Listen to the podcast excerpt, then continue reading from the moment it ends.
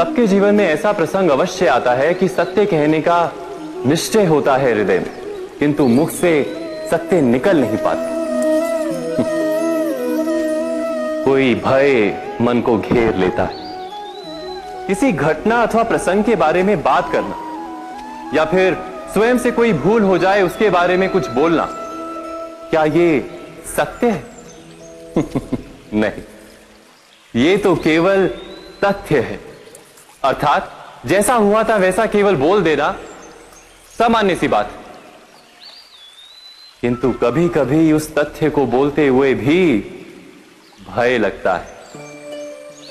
कदाचित किसी दूसरे की भावनाओं का विचार आता है मन।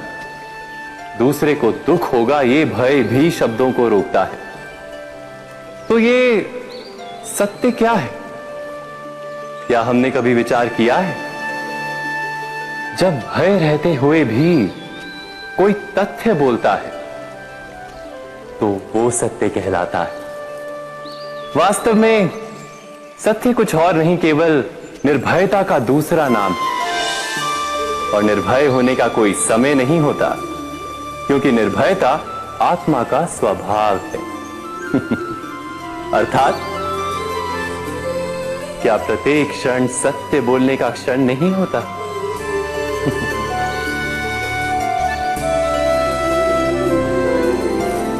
स्वयं विचार कीजिए।